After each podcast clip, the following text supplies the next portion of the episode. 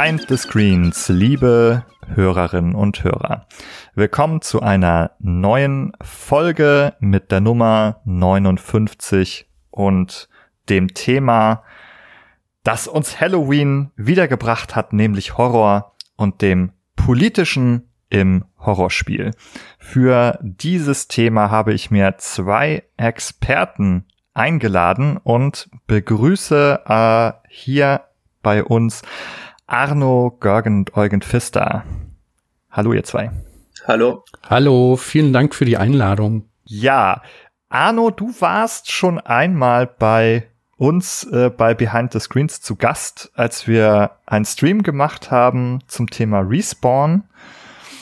Äh, das war, oh, jetzt muss ich, du musst mich lügen, ähm, irgendwann im Verlaufe dieses Jahres, im Rahmen des Game Festivals äh, in äh, München. Und da haben wir das online gemacht. Ich kann mich da gar nicht dran erinnern. Du kannst dich da gar nicht dran erinnern, das ist ja eine Unverschämtheit. Zu Respawn, echt? Ah, doch, ja, doch, klar, ja, ja, ja. Ich, jetzt erinnere ich mich. Ja, erinnerst du dich, wozu du gesprochen hast? Ich, ich bin, äh, ich bin alt. Ich glaube, es ging um Trauer, richtig? Ja, genau. Genau, das hatten wir um das Thema herum gebaut. Da konnte man natürlich auch über Tod, Verlust und Trauer sprechen. Genau. Also für diejenigen, die es verpasst haben, ich glaube, das kann man bei uns auf dem YouTube-Kanal äh, nachschauen. Äh, schön, dass du da bist. Ähm, Eugen, wir kennen uns im Grunde ein bisschen länger, ich glaube seit mhm. 2018 oder 19. Da habe ich bei Grimme gearbeitet und da habe ich dich mal um einen Beitrag gebeten und der hieß ungefähr so wie diese Folge heute. Der hieß das Politische im digitalen Horrorspiel. Genau. Und dann haben wir sogar noch mal gemeinsam zu dem Thema so einen kleinen Workshop in Hamburg gemacht. Zum Monster, glaube ich, wenn ich mich richtig erinnere. Aber nach einem Jahr darfst du mich auch nichts fragen. Ja, genau. Das war ein Jahr später oder im, oder am, im selben Jahr, da bin ich mir gerade nicht mehr sicher. Da waren wir ähm, genau auf dem Play Festival in Hamburg, äh, haben da so einen Workshop gemacht. Da hatten wir so eine Gruppe von 20 Leuten, die haben diskutiert über verrückte WissenschaftlerInnen und äh, solche Themen. Genau. Äh, das ist sozusagen das, was mich jetzt gerade unmittelbar mit euch verbindet. Aber ähm, ich glaube, unsere Hörerinnen und Hörer da draußen, ähm, die euch vielleicht nicht kennen, äh, interessieren sich bestimmt dafür, was ihr eigentlich mit Horrorspielen, mit Games zu tun habt. Was sind eure Verbindungen? Was hat euch eigentlich zum, zu dieser Untersuchung des Horrorspiels gebracht? Äh, ja, Eugen. Ähm, ja, also ganz konkret auch die Zusammenarbeit mit dem Arno. Also das unsere Arbeit im Team. Das war zuletzt ein äh, vom Schweizer Nationalfonds finanziertes Ambitione-Projekt von mir zu Horror Game Politics, wo wir uns gemeinsam für dreieinhalb Jahre ein Sample von Horrorspielen angeschaut haben und äh, das also wirklich möglichst in einem breit gefächerten Netz äh, möglichst viele unterschiedliche Horrorspiele angeschaut haben, um einfach mal eine Bestandsaufnahme zu machen, was dann für politische und oder ideologische Inhalte sich in Horrorspielen finden. Das ganz kurz zusammengefasst. Ähm, ja, ich glaube, auf die näheren Details gehen wir dann eher ein. Äh, das Projekt ist abgeschlossen äh, oder die Finanzierung ist abgeschlossen und jetzt arbeiten der Arno und ich aber noch an der Monographie zu dem Projekt, die hoffentlich bald rauskommt. Ah ja, wunderbar. Und die natürlich glorreich wird. Genau, da müsst ihr auf jeden Fall nochmal Bescheid sagen, wenn es soweit ist, damit wir die nochmal anpreisen können. Äh, aber äh, sag kurz, wie ist denn dein Weg eigentlich bis zu diesem Projekt äh, und zu dieser Themenbearbeitung gekommen? Ähm, okay. Du hast irgendwann mal irgendwas studiert, dann bist du an eine Uni gegangen, hast da gearbeitet. Wie, äh, wie genau kann man sich den Weg bis zur Untersuchung des digitalen Horrorspiels vorstellen? Ja, bei mir war das gar nicht so direkt. Äh, ich habe mal studiert, das ist richtig. Ähm, Geschichte und Politikwissenschaften zuerst in Wien und Paris, äh, habe auch noch zur Neuzeit gearbeitet, eigentlich zur Geschichte der Piraterie. Habe danach meine Dissertation angefangen an einen internationalen Graduiertenkolleg zur Geschichte der politischen Kommunikation. Da habe ich mir Wochenschauen angeschaut, also noch immer keine Spiele. Äh, das habe ich an der Uni Frankfurt an der, und an der Uni Trento in Italien gemacht. Ähm, habe auch dazu publiziert und danach ist es dann so ein bisschen unklarer geworden, weil dann habe ich äh, um mich mal zu finanzieren, in der Privatwirtschaft eigentlich gearbeitet, aber daneben noch geforscht und habe dann irgendwann den Sprung zurück ins kalte Wasser gewagt, in die Unsicherheit des Prekariats und habe äh, an der Akademie der Wissenschaften für ein halbes Jahr gearbeitet und da eigentlich Forschungsprojekte vorbereitet. Und das eine davon, äh, also das eine, das finanziert wurde, das von der Schweiz finanziert wurde, ist äh, Horror Game Politics geworden. Und äh, der Grund, dass, also der, die Idee war schon, als ich wieder zurückgegangen bin in die Wissenschaft, dass ich zu Computerspielen arbeiten will, äh, auch wenn viele Kolleginnen, vor allem ältere, mir früher davon abgeraten haben, weil ich das einfach für sehr relevant äh, finde. Und Hor warum Horror? Horror hat sich einfach angeboten. Zum einen, weil ich damals sehr viele Horrorspiele gespielt habe. Das hat sich auch gut getroffen, weil beim Arno, glaube ich, war es ähnlich. Da darf er mich dann korrigieren. Und zum anderen, weil sich ähm, Horror anbietet für das Politische, weil da gibt es schon eine Tradition, zumindest in der Literatur und im Film, dass über Politik im Horror ganz geläufig gesprochen wird, das analysiert wird. Also da muss man jetzt nicht mehr diese ganze grundsätzliche, äh, wie sagt man, Apologie machen. Ja, Horror kommt, äh, ja, Verzeihung, ja, Politik kommt auch in Horrorspielen äh, vor. Das ist uns da leichter gefallen und da haben wir weniger Zeit damit verloren, hoffentlich. Mhm. Ja, vielen Dank. Wir konnten jetzt deinen Weg ganz kurz äh, nachzeichnen. Jetzt äh, springe ich mal rüber zu dir, Arno. Äh, wir müssen jetzt sozusagen in die Karte der Lebenswege nochmal woanders einen Punkt einschlagen. Äh, wo fangen wir denn da an? Also meine Geschichte ist die eines Triftholzes. Ja, wo, wo ist das also Holz wie, ins wie Wasser das, gestürzt? Ja, man, man, man stellt sich so vor, nach dem Abi, oh, wie es ja auch vielen geht, äh, echt keine Ahnung, was man machen soll. Und ähm, wenn man nicht weiß, was man machen soll, macht man halt Geisteswissenschaften. So ist ja immer das, das Narrativ. Es ist tatsächlich was, was mich immer interessiert hat. Ich habe aber, ich habe in Trier äh, begonnen mit Soziologie, Anglistik, Kultur, äh, Kultur, nicht Kulturgeschichte, Kunstgeschichte bin aber an der Soziologie so ein bisschen gescheitert. Also kaum ging es um Statistik, war es mir schon deutlich zu mathematisch und ähm, das, das hat einfach nicht so richtig Spaß gemacht und bin dann weiter getriftet nach Augsburg und habe da europäische Kulturgeschichte studiert und ähm, mit, mit Erfolg studiert in dem Fall. Und ich glaube, was in beiden Studiengängen das zentrale Merkmal war, das, was mich auch bis heute eben beschäftigt, ist so dieses interdisziplinäre Arbeiten. Also sowohl, weil es mich interessiert, aber auch, weil ich irgendwie nicht anders kann. Also ich kann einfach nicht nur historisch denken. Ich kann einfach nicht nur soziologisch oder ähm, ang anglistisch oder äh, literaturwissenschaftlich denken. Das ist mir viel zu wenig und das trifft auch, glaube ich, die Wirklichkeit nicht so ganz wieder.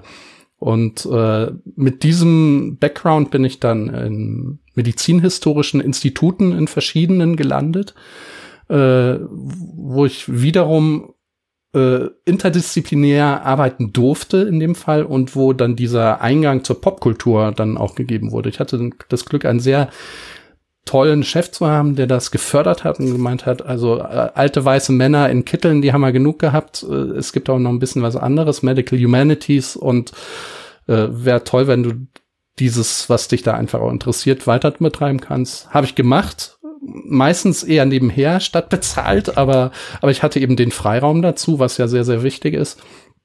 Und äh, darüber bin ich dann tatsächlich bei den Computerspielen gelandet, also Bioshock und solche Geschichten, die alle so ein bisschen Medizin oder wissenschaftskulturellen äh, Hintergrund haben.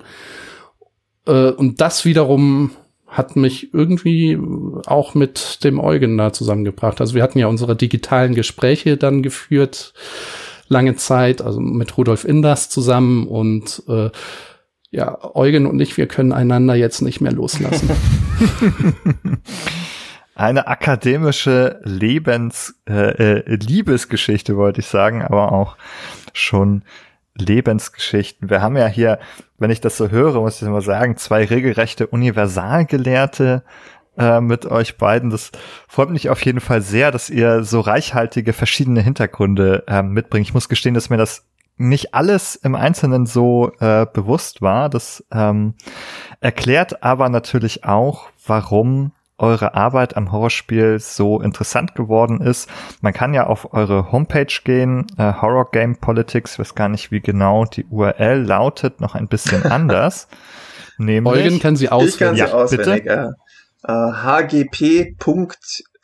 hgp.hypothesis.org. Aber am besten googelt man einfach Horror Game Politics und gibt vielleicht unser beider Name ein und dann kommt man drauf. Das ist nämlich über das äh, Hypothese-Netzwerk, das ein sehr, sehr cooles ähm, äh, mhm. Blog-Netzwerk äh, aus der Wissenschaft ist. Genau. Wir werden das auf jeden Fall hier nochmal verlinken. Um es ganz einfach zu machen, findet ihr auch den Link unter dem Beitrag direkt.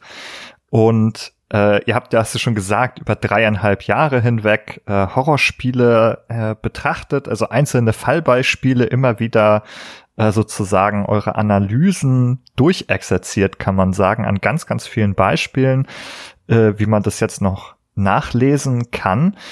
Und ähm, ich würde aber noch mal zurück sozusagen zu dem zu dem Anfang gehen, zum Anfang des Projekts wo du ja schon so angerissen hast, da gab es irgendwie die Idee, es könnte irgendwie gut passen, das mit Horrorspielen zu machen. Und es stellt sich aber, finde ich, die Frage, ähm, auch wenn man, ne, also Horror ist, kennen viele als Genre irgendwie, man gruselt sich gerne. Wir haben auch im letzten Jahr schon eine äh, Halloween-Folge zum Thema Survival Horror gemacht, als äh, spezifisch als Spiele-Genre. Äh, und das machen Leute zu Unterhaltungszwecken, wenn die mal so sich erschrecken und gruseln wollen vielleicht. Äh, aber wie ähm, ist der Zusammenhang zur politischen Aussage oder zur Politik? Das ist ja im Titel. Da müssen wir vielleicht auch noch klären, was genau ähm, diese Politik da sein soll und wie die ins Horrorspiel kommt. Ja, also ich habe es eh sehr verkürzt dargestellt. Ähm, das hängt ein bisschen mit meiner, also bei mir jetzt mit meiner Dissertation zusammen, wo ich politische Kommunikation mir angeschaut habe in Massenmedien, damals Wochenschauen. Uh, und da mich halt methodisch sehr, sehr intensiv eingelesen habe und mir dann gedacht habe, alles, was ich da gelesen habe, auch also die neuesten uh, Befunde aus der Politikgeschichte und der Ideengeschichte, die jetzt immer mehr davon, die gehen immer mehr davon weg, dass Politik jetzt nur im Rahmen einer offiziellen uh, Regierungspolitik oder Parlamentspolitik stattfindet, sondern dass ein Großteil der Politik, und ich werde gleich auf das Wort noch näher eingehen, ähm, halt auch außerhalb dieses klassischen Rahmens stattfindet, dadurch aber nicht weniger wichtig und nicht weniger real ist. Und äh, das sind halt Fernsehnachrichten, Journalismus, aber auch, und da ist die Verbindung auch mit dem Arno so gut, die Populärkultur. Also gerade wenn es um Tabus, äh, kollektive Werte geht, Weltbilder und so ein bisschen auch den Konsens, was jetzt gerade ähm, politisch richtig und politisch falsch ist. Das verändert sich wirklich auch von Jahr zu Jahr. Das das wird in einer breiten Öffentlichkeit äh, auch über die äh, Populärkultur ausverhandelt, immer wieder aufs Neue. Und äh, also das war so der Grundgedanke und da musste, musste ich es halt irgendwie einschränken, weil man kann sich jetzt nicht alle Spiele anschauen, also ein Genre, Horror, dann haben wir es auch noch zeitlich eingeschränkt äh, auf die jüngere Vergangenheit. Ähm, also das ist das Motiv gewesen. Und damit wir jetzt nicht einfach immer Politik, Politik sagen und das nie definieren, äh, ich habe es jetzt nicht mehr ganz bei der Hand, aber ich greife vor allem auf eine sehr, so ist es, eine inklusive Definition zurück, also die nicht harte Grenzen zieht. Äh, da gibt's, findet man auch einige schöne Definitionen, zum Beispiel, glaube ich, bei der Bundeszentrale für politische Bildung.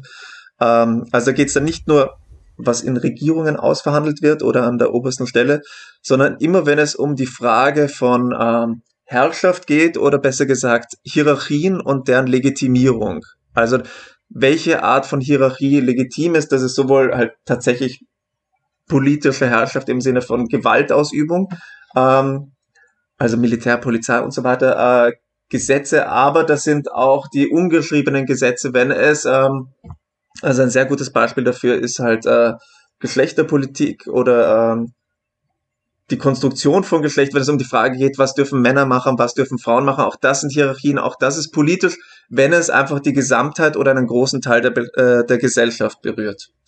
Ich hoffe, das habe ich jetzt halbwegs äh, klar kommunizieren können. Schauen wir so zu Arno, ob er ergänzen möchte. Ach so, nee, ich fand, fand das schon sehr, sehr gut um, umfasst. Genau. Ich meine, das Spannende bei Computerspielen ist ja, dass sie oft nicht nur mit dem äh, mit dem Vorschlaghammer die Politik präsentieren, sondern auch oft so ein nicht nur voremotionalen, sondern auch so einen vorpolitischen oder vorideologischen Raum anbieten, wo eigentlich manchmal gar nicht so klar ist, äh, okay, dieser Sachverhalt, der ist politisch, also ähm, ja. das weiß ich nicht, die Public Health Maßnahmen in Last of Us scheinbar gescheitert sind und und man äh, dadurch eine ganz andere Topografie allein schon hat, durch die man sich bewegt. Also Topografie an sich ist ja auch schon wieder, je nachdem, wie sie organisiert ist, auch in gewisser Weise politisch zu betrachten. Also solche, diese, diese äh, diffusen eben vorideologischen oder vorpolitischen Zustände, die finde ich persönlich eben auch total spannend. Mhm. Und nicht nur dieses, ähm, okay, in Bioshock wird über Objektivismus, Kommunismus oder ähnliches gesprochen. Das ist, ist schön, aber ich finde es dann spannender, wenn es dann eben an den Rändern so ausfranst. Und, und, diese Ränder betrachte ich besonders gern. Mhm. Genau, Eugen, du hattest damals in deinem Beitrag, den ich für Grimme Game angefragt hatte bei dir, da hattest du geschrieben, ne, allein die Kommunikation von Werten und Tabus ist politisch und die. Frage aber auch, was wir als gut oder als böse verstehen, ist politisch. Ähm, können wir heute noch damit weiterarbeiten aus deiner heutigen Sicht? Mit ja, also das ist ähm, für mich nach wie vor äh, ein, ein, ein Fokus meiner Forschung. Also gerade so äh, grundsätzliche Fragen, diese was ist. In letzter Zeit habe ich mich wieder sehr viel damit beschäftigt, was ist gute Herrschaft, was ist schlechte Herrschaft, weil das, da, ich finde, da kann man auch immer ganz besonders gut den äh, wie sagt man, den Erkenntnisgewinn für unsere Aktualität auch herzeigen. Also das, äh, ich finde es wirklich sehr spannend, auch die Figur des Herrschers, der Herrscherin anzuschauen ähm, und wie die dargestellt wird. Also da machen wir es ein bisschen praktischer. Dann sind halt so Fragen wie, was darf die machen, was darf sie nicht machen, diese Figur? Also was äh, und da sind dann natürlich Resonanzen mit der, äh, mit dem Zeitgeschehen, mit der aktuellen Politik, weil das ist ein gleicher Referenzrahmen ungefähr von dem, was vorstellbar ist als gute Politik und als schlechte Politik. Also auch immer, wenn wir natürlich unterscheiden können zwischen Fiktion und äh, Alltag oder einer Welt außerhalb der Fiktion, ähm, sind da doch Berührungspunkte. Also ist eine Kommunikation zwischen diesen zwei Wertewelten da. Und ähm, weil der Arno es auch so ein bisschen angesprochen hat vorhin bei diesen ähm, also die auch bei Zombie-Spielen zum Beispiel zugrunde liegenden äh, ähm, politischen Strukturen, die sind ja nicht im Zentrum der Spielmechanik, also bei Zombie-Spielen jetzt, äh, aber trotzdem wird auch hier immer ein Politikbild vermittelt, und zwar meistens, wobei in letzter Zeit interessanterweise nicht mehr ganz so stark, sehr lange war es ein sehr äh, Struktur, eine sehr strukturpessimistische Sicht, einfach, dass äh, alle größeren politischen Zusammen äh, und Strukturen, also vor allem der Staat oder auch Staatenbünde, eigentlich in sich dann unfähig sind, mit wirklich großen Herausforderungen umzugehen. In dem Fall halt die Zombie-Apokalypse. Ja, jetzt könnte man ja vielleicht sagen, also diese ganzen Geschichten, also Zombies zum Beispiel, aber auch andere Geschichten aus dem Horror, irgendwelche Splatter-Movies oder ähm, auch so alte Groschenromane. Ist es nicht eigentlich total trashig? Ist es nicht alles irgendwie nur äh, alles einfach, ja, wie soll ich das sagen, ähm, trivial und äh, unterhält da irgendwie nur für für äh, für kleines Geld irgendwie Leute, die am Bahnhof ähm, äh, Literatur suchen. mhm. ähm, ja, also das, das mag schon trivial erscheinen, aber das heißt ja nicht, dass es trivial ist. Also äh, diese ganzen popkulturellen Artefakte, wie du sie jetzt genannt hast, die sind ja nicht im luftleeren, luftleeren Raum entstanden. Also sowohl was die Produktion angeht und sie sind auch nicht im luftleeren Raum, wenn sie konsumiert werden. Also ich als Leser habe ja auch eine gewisse Sozialisation und äh, ziehe aus dem, was ich dann lese, also und ich spreche jetzt von Texten, meine ich wirklich alles von Comics, Games und so weiter. Da ziehe ich ja auch meine eigenen Schlüsse raus und äh, je nachdem, wie dann die diese politischen Diskurse in, in diese Artefakte hineinfließen, macht das ja schon was mit einem. Also das heißt ja nicht, dass ich, wenn ich jetzt ein Buch über Zombie-Apokalypse lese, sofort meinen Glauben an das öffentliche Gesundheitssystem verliere. Aber ähm, es sind bestimmte Aussagen, die das ist schon mein, auch die grundsätzliche Annahme, in einer gewissen Menge auch eine gewisse kinetische Durchschlagskraft erreichen können und die etwas, die etwas mit uns machen, die nicht viel vielleicht auch an äh, Weltbildern ändern, aber sie ändern etwas und dieses etwas, das ist ja der, der wichtige Punkt. Genau, da, da hake ich dann gleich an. Ähm, wobei noch ein anderes Ding auch, also weil du gesagt hast, das Triviale, der Schund und so, das ist ja auch eine Chance für das Horrorgenre und das Politische. Äh, also wenn man, äh, ich, ich habe mich jetzt wieder eingelesen für unser gemeinsames, äh, gemeinsames Kapitel zum Horror ähm, in die Literatur dazu. Und das Lustige ist, dass sowohl die Forschung als auch die Autorinnen als auch die Kritik äh, beim Horrorfilm und beim Horrorbuch schon seit langer, langer Zeit äh, von politischen Inhalten reden. Und das ist auch da, also sehr, findet man immer wieder diese, diese ähm, Analyse, dass der Horror eine frühe Möglichkeit ist, sich mit schwierigen Themen auseinanderzusetzen, wenn es in anderen Genres noch nicht okay wäre. Also ein klassisches Beispiel ist äh, halt äh, George Romero wird immer wieder gebracht mit seiner Kritik am Konsumismus, seiner Kritik am Rassismus. Das ist es ist nirgends so einfach und äh, äh, man kann einiges da auch noch kritisch betrachten. Aber es stimmt schon. Also solche Themen konnten im im Horrorgenre halt gerade im Stunding viel früher angesprochen werden. Ähm, oder die also immer wenn so große gesellschaftliche oder gesellschaftspolitische Wandel äh, oder fast Revolutionen kommen, dann werden sie früh im Horror ausverhandelt. Also ähm, das Phänomen der Teenager, das in der Nachkriegszeit entstanden ist und tatsächlich äh, ältere Generationen sehr besorgt gemacht hat, das hat dann auch zu, wurde dann auch im Horror ausverhandelt. Äh, Feminismus wurde da ausverhandelt. Äh, nicht immer progressiv, sehr oft auch, auch sehr, sehr reaktionär, aber das ist so ein Ort, wo man wirklich sagen kann, einfach aus der historischen Erfahrung, wo früher schwierige Themen oder Themen, die noch nicht woanders äh, diskutiert werden konnten, schon sich hier manifestieren. Also deswegen finde ich es auch spannend, sich Horror anzuschauen. Und äh, das andere, da gebe ich dem Arno einfach ähm, vollkommen recht. Äh, und ich, ich hoffe, ich wiederhole es nicht zu oft raus, aber ich finde ein Beispiel, wo man sehr gut diese wechselseitigen Beziehungen zwischen Populärkultur und Alltagspolitik sehen kann, ist äh, eben bei so dystopischen Narrativen, also sehr, sehr stark beim Horror, aber im Grunde genommen auch bei Game of Thrones ist nichts anderes äh, gewesen, ähm, ist dieses, äh, eine externe Bedrohung kommt, äh, die unsere, äh, unsere Staatsform oder unser Zusammenleben, äh, unsere Gemeinschaft kann nicht damit umgehen, weil sie entweder korrupt ist oder zu langsam oder zu unfähig äh, und geht daran zugrunde.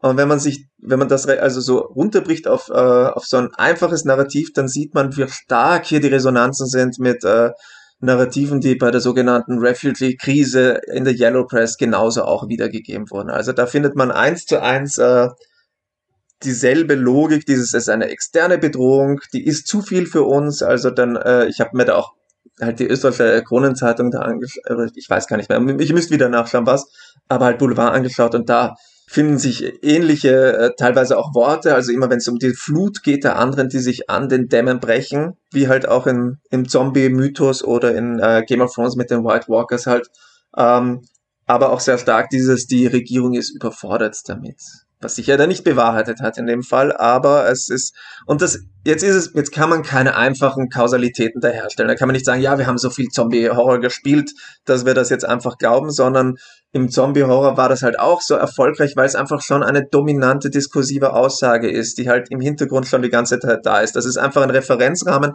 Das ist eine für viele plausible Erzählung. Deswegen findet die sich halt eben nicht nur in der, äh, in der Politikberichterstattung, sondern auch in der Populärkultur. Und sie erscheint halt auch plausibel, weil wir ihr an so vielen Orten begegnen. Also auch dieser Glaube, dass die Regierungen sehr schnell überfordert sind mit irgendwelchen externen Bedrohungen. Das hatten wir ja bei Covid dann noch einmal, dass da uns mit den Preppers und so weiter. Ähm, das, es wirkt halt plausibel, weil man es an vielerlei, äh, auf vielerlei Ebenen schon gesehen hat. Und das, dadurch ist da eine gegenseitige Verstärkung, eine gegenseitige, boah, was ist das Wort dafür? Plausibilisierung, äh, falls das Sinn macht. Ähm, und das ist das, was uns interessiert. Mhm. Ich finde ja auch diesen Vorwurf des Trivialen immer so ein bisschen schwierig. Äh, nur weil etwas niederschwellig ist, ist es ja nicht gleich äh, trivial. Das heißt, wir haben ja und das haben wir ja auch in unserer Forschung dann festgestellt, wir haben ja eine unglaubliche Vernetzung und Verdichtung von unterschiedlichsten Diskursen, von unterschiedlichsten Ästhetiken, von unterschiedlichsten Perspektiven auf bestimmte Themen, die sich dann in eigentlich fast jedem äh, Artefakt dann wiederfinden. Und äh, die man vielleicht als Rezipient jetzt auf den ersten Blick gar nicht so wahrnimmt, aber die ja trotzdem vorhanden sind. Also vielleicht nicht nur als Rezipient nicht wahrnimmt, sondern auch als Produzent nicht wahrnimmt. Aber das Definitiv. sind alles Dinge, die da mit hineinfließen. Und das, das ist ja auch das Spannende, was das für mich als Forscher jetzt aus dem Trivialen dann eben heraushebt, dass, dass es eben nicht trivial ist. Also ich weiß, das ist ja, du hast ja, der, was jetzt äh, Advocatus Diaboli, also es ist, ich nehme an, nicht dein Vorwurf, dass das trivial ist, sondern es ist halt verbreitet, der Vorwurf, dass das trivial trivial sei. Ich finde jetzt gerade, es ist auch eine Aufgabe für die Wissenschaft insbesondere hier ein bisschen mehr äh, demokratisch und breiter zu denken. Ich weiß, es liegt immer nahe, dass wir uns die, die Höhenkammliteratur, also bei Politik halt die politischen Debatten von Philosophen oder von Politikerinnen oder von äh, Wissenschaftlerinnen dann äh, durchlesen dazu. Ähm, aber dabei wird hier übersehen, dass in Demokratien eben nicht nur einzelne äh, ich weiß nicht, was, was ist es da, Meinungs, äh, Opinion Leader äh, Politik bestimmen, sondern bei Wahlen die gesamte Bevölkerung. Und die gesamte Bevölkerung hat aber nicht immer Kontakt zu äh, den jüngsten ähm, Essays zu was ist Demokratie im 21. Jahrhundert, sondern die hat weit öfter Kontakt halt zu populärkulturellen Darstellungen von Demokratie. Die sind ja auch nicht voneinander getrennt, sondern da ist ja eine Kommunikation zwischen einem äh, intellektuellen Diskurs und äh, der Populärkultur. Das ist ja ich glaube ja äh, faszinierenderweise einer der Grundmechaniker unserer sehr, sehr äh, immer komplexeren Gesellschaften, die es trotzdem noch ermöglicht, dass eine breite Bevölkerung sich trotzdem über Themen wie äh, Demokratie, aber auch äh, Freiheit der Wissenschaft oder äh, multinationale Unternehmen äh, austauschen kann oder damit in Kontakt tritt.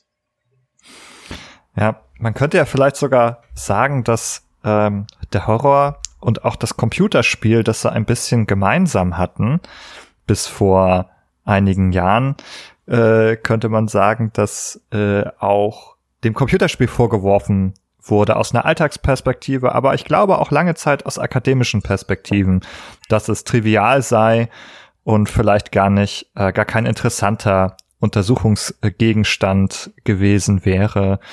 Ähm, denn es hat ja doch auch eine Weile gedauert, bis man auch das Computerspiel äh, etwas ernsthafter untersucht hat, bis äh, Game Studies sich etwas ernsthafter herausgebildet haben. Hm, wir haben jetzt gehört, dass äh, das Politische wir auch verstehen können als eine Verhandlung von Werten, von Tabus, davon, was gut oder vielleicht schlecht oder böse ist. Und ihr habt gesagt, äh, die Tatsache, dass wir Horror aber ja vielleicht auch Spiele ähm, erstmal nicht ganz so ernst nehmen, hat dazu geführt, dass man solche Themen dort quasi so halb unter dem Radar immer gut verhandeln und unterbringen konnte. Äh, ist das schon der einzige Grund oder gibt es auch noch Gründe sozusagen ähm, im Horror? Also was ist sozusagen eigentlich, was konstituiert den Horror und wie kommen da die Werte und Verhandlung von Werten hinein? Also meine große persönliche Arbeitshypothese ist, dass äh, der Horror immer so in diesem Spannungsfeld von Autonomie, äh, Heteronomie als Gegenteil und äh, Entgrenzung beziehungsweise Begrenzung stattfindet. Also es ist immer das, Sub das Subjekt, also ich, äh, im, im Spannungsverhältnis zu meiner Umwelt oder zu meiner mich bedrohenden Umwelt. Und Eugen hat ja schon angedeutet, äh, es geht immer um Machtverhältnisse bei, in der Politik und genau das äh, ist hiermit ja dann auch gleich äh, gesagt. Also ich, ich existiere in einem Abhängigkeitsverhältnis von meiner Umwelt. Ich muss mich gegenüber der Umwelt behaupten und darüber wird dann eben automatisch jeder Horror auch äh, politisch, weil er eben diese, dieses, den Status quo dieses Verhältnisses in Frage stellt und äh, in seinen Erzählungen ja, pervertiert, kann man vielleicht sogar sagen. Also es ist ja dann oft die totale Umkehr meines beschaulichen kleinen Daseins und äh, ich werde sowohl körperlich wie auch von meiner Identität oder von anderen Aspekten durch umweltliche Aspekte gefährdet in irgendeiner Form. Kannst du da ein Beispiel nennen, vielleicht auch direkt aus einem Spiel? Naja, es ist also mein Eingangstitel in die Horror, äh, in die Games-Forschung war ja Bioshock, also über das habe ich schon sehr viel gesprochen und sehr viel geschrieben. Äh, und auch hier ist es so, man weiß erstmal zunächst gar nicht, wer man selber ist. Also man geht davon aus, man hat so ein Set an Identitätsmarkern, die man durch die Gegend trägt und stützt dann in diese Welt hinab, in dieses Rapture, die Unterwasserstadt in Bioshock. Und hier wird dann von vornherein äh, nicht nur existenziell diese Identität bedroht, indem man ständig von irgendwelchen völlig deformierten und in Anführungszeichen wahnsinnigen Menschen äh, ja umgebracht werden will, sondern auch das eigene das eigene geworden sein wird in dieser Welt in Frage gestellt und das was auch mein eigenes Wertesystem betrifft. Also ich glaube, es ist mittlerweile kein Geheimnis mehr, dass in BioShock den großen Plot-Twist gibt, dass man Brain, äh, Brain gewascht war. Ich weiß nicht, wie man das jetzt besser eindeutschen soll auf die Schnelle. Gehirn gewaschen. Und, ähm, Hirn gewaschen ja. war und vielen Dank. Und im Prinzip auch als Spieler den Wünschen dieses Systems nachgekommen ist. Und das macht ja auch was. Also wenn diese Infragestellung, sag mal, was machst du eigentlich hier und warum machst du das überhaupt? Äh, ja, das ist so, so ein zentraler Moment, der, glaube ich, auch bei mir als Forscher damals sehr viel aus, ausgelöst hat. Also, mhm. dass, dass man hier eben tatsächlich in die Tiefen der, des eigenen sich selbst Verstehens auch äh, eingreift und mhm. das auch in Frage stellt. Mhm. Oder ein anderes Beispiel fällt mir gerade doch noch ein, äh, Doki Doki Literature Club. Äh, auch da, das ist ja so eine Art ähm, Dating-Sim, die diese so ein Manga-Style nachahmt und äh, man soll dann süße kleine College-Girls äh, daten und äh, sich mit denen anfreunden und es, das Ganze entwickelt sich dann von eben einer übelsten pinkfarbenen äh, ja Roman Romanzen äh, Fantasie hin in ein ziemlich interessantes Horrorspiel, in dem eben auch wiederum äh, der Spieler oder die Spielerin äh, in ihrer Person selbst in ihrer Existenz sogar angegriffen wird. Und auch auch die um das greift so in die Umwelt des Spielers hinein. Und das finde ich absolut spannend, weil auch hier geht es dann eben wiederum auf der einen Seite um Autonomie, also ich möchte als Spielerin ja äh, die Kontrolle über das Spiel behalten. Und auf der anderen Seite werden auch Grenzen überschritten, also wieder die Entgrenzung zwischen, in dem Fall der vierten Wand, also der des, äh, des Screens, des Bildschirms und äh, hin zu mir als Spielerin, die ich da gerade mit dem Controller zum Beispiel dann vom Bildschirm sitze. Und ähm, das ist dann schon ziemlich beängstigend, mhm. muss ich wirklich sagen. Und das löst dann eben auch so eine gewisse Denkprozesse aus. Ich habe mittlerweile die Ausgangsfrage vergessen, aber äh, ich glaube, wir haben trotzdem hoffentlich das ein oder andere mitgenommen. Wir haben uns gut durchgehangelt, würde ich sagen. Ich glaube, das ist ein sehr interessantes Beispiel, Doki Doki Literature Club, weil äh, du hast ja auch schon beschrieben, hier kommen wir auch richtig ins Ludische hinein. Hier ähm, werden diese Motive, die, wie du es genannt hast, die Entgrenzung auch in, ja, das Spielprinzip übertragen, also in das Brechen der, der vierten Wand und andere Dinge, die ich an dieser Stelle nicht weiter spoilern werde, aber ich glaube, dieses Spiel, das man auf Steam auch kostenlos erstmal bekommen kann in seiner ähm, Basisversion, ist auf jeden Fall ein mhm. Blick wert. Ich musste noch mal an was anderes denken, weil du am Anfang sagtest, es geht auch manchmal darum, dass so das alltägliche bekannte Dinge auch so ein bisschen pervertiert werden, so verkehrt werden irgendwie oder wo es dann noch mal so einen gruseligen Twist auf etwas gibt, das einem eigentlich vertraut ist. So habe ich das so ein bisschen verstanden. Äh, ist das vielleicht auch der Grund, warum wir äh, in Horror-Settings eben häufig sehr bekannte Alltagsorte wiederfinden? Ich sag nur mal die kleinen Stadt oder das Krankenhaus oder auch nur das Zuhause, also das Haus, das häufig äh, im Horror gerne mal von Geistern heimgesucht wird, aber auch das Apartment äh, in Großstädten. Ähm, ja, das sind ja eigentlich sehr bekannte Orte sozusagen. Ist es, kann man das auch so verstehen, dass hier das Bekannte so ein bisschen ins, in ein gruseliges Element verzerrt wird? meine, das ist ja schon eher ein bestimmtes Setting, in dem eben das Heimliche mit Betonung auf Heim in das Unheimliche verkehrt wird. Und ähm, da würde ich dir absolut recht geben, weil die Kleinstadt oder in meinem Fall vielleicht auch die kleine Farm, auf der dann das Unheil passiert, äh, einem ja dann besonders nah ist. Also das ist etwas, was man kennt, wo man bestimmte Erwartungshaltungen hat, die dann eben auch in Frage gestellt werden oder die auch so diese Ahnung ähm, unterfüttern, dass manchmal vielleicht auch im Dorf oder im, im Apartmentkomplex äh, in der Umwelt, die man nicht wahrnimmt, vielleicht nicht ganz alles so in Ordnung ist, wie man sich selber wünscht, wie man sich vielleicht auch selber hinkonstruiert. Ich lenke das noch mal kurz auf die Ausgangsfrage zurück. Vielleicht können wir das verknüpfen. Und zwar war äh, meine Frage erstmal, warum ist jetzt vielleicht Horror als Thema, als Genre, wenn wir das so nennen wollen, irgendwie besonders geeignet, Werte zu verhandeln. Also äh, was an Horror ja macht äh, vielleicht Werte und Verhandlung von Werten sichtbar. Hm. Sagen wir mal so, Horror ist ja jetzt meistens zumindest kein sehr subtiles Genre. Also äh, das kommt ja schon eher sehr gerne mal mit der Axt oder mit der mit dem Vorschlaghammer im Fall von Misery und ähm, und ballert einem da die Körperteile um die Ohren. Ähm, ich glaube, dass dadurch, dass es so plakativ ist und einem so intensiv die also jetzt mal ein bisschen überspitzt formuliert, naturgegebene oder gottgegebene oder was auch immer gegebene Ordnung äh, um die Ohren haut und sagt, so einfach ist es nicht.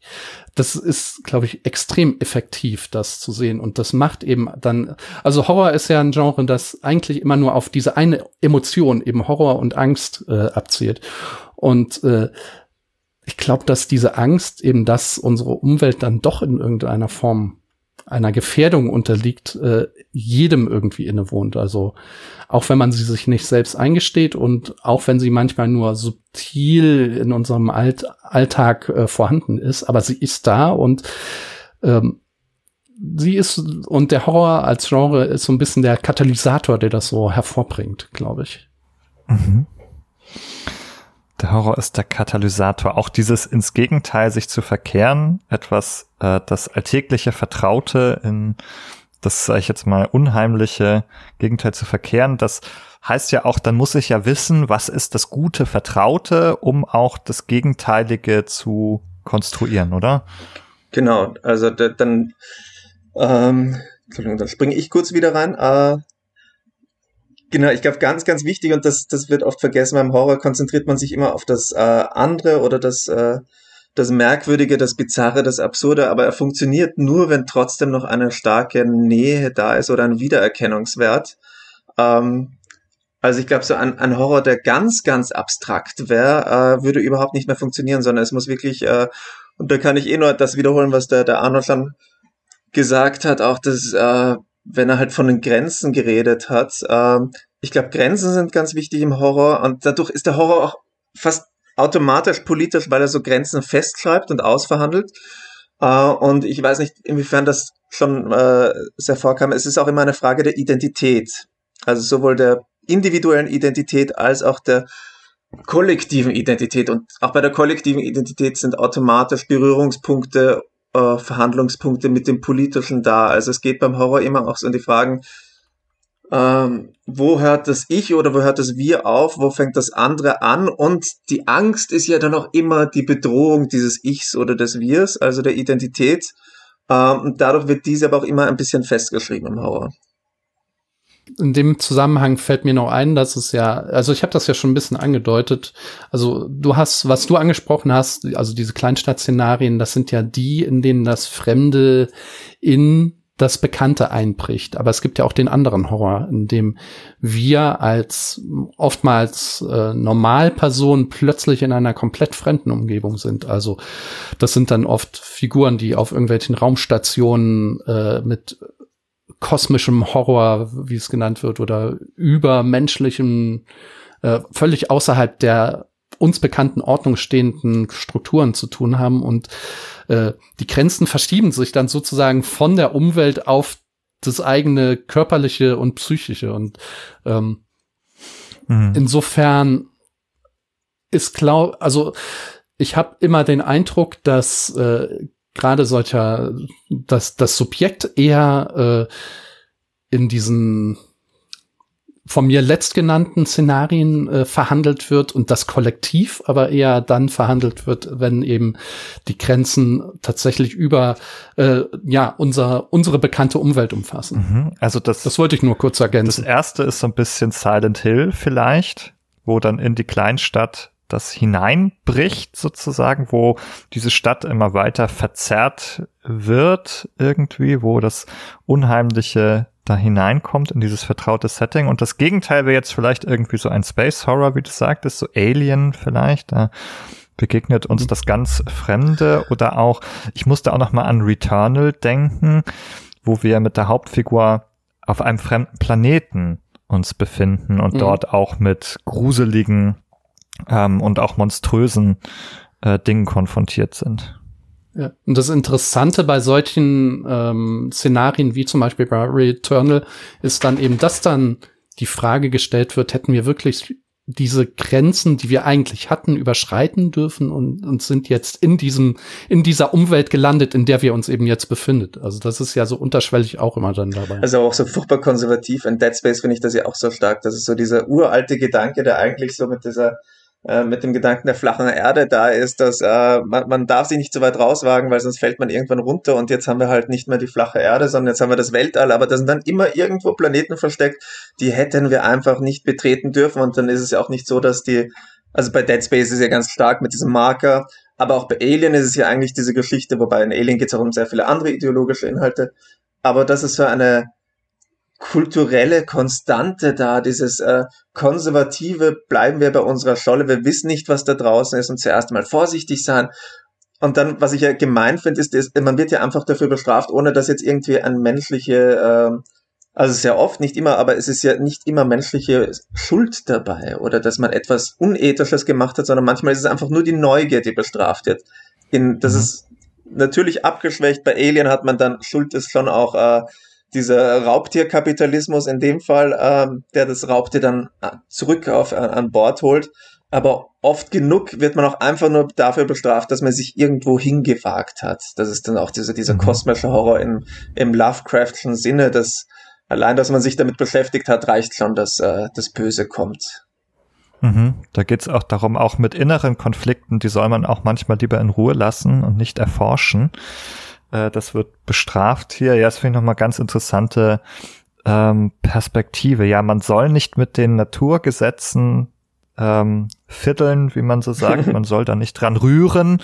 Äh, das hat, das, das ist ja vielleicht, das hat auch, glaube ich, ähm, wirklich auch religiöse Verankerungen wahrscheinlich, also im, im Christentum zum Beispiel. Man soll nicht den, den Gott jetzt auch nicht hinterfragen, ja, also man soll nicht an die Grenzen, wo der Mensch nicht zu suchen hat, sondern das sind äh, Gott, äh, göttliche Gebiete, ja. Da ähm, haben wir sozusagen vielleicht nichts äh, verloren irgendwie, so wie beispielsweise Genforschung oder so irgendwie da die Schöpfung an sich zu nehmen, das äh, wird auch traditionell sehr gerne bestraft, wenn da irgendwie wir haben oder äh, künstliche Intelligenz. Auch. Ja, nee, absolut, genau. Das ist die modernere Variante vielleicht nochmal auch, ja.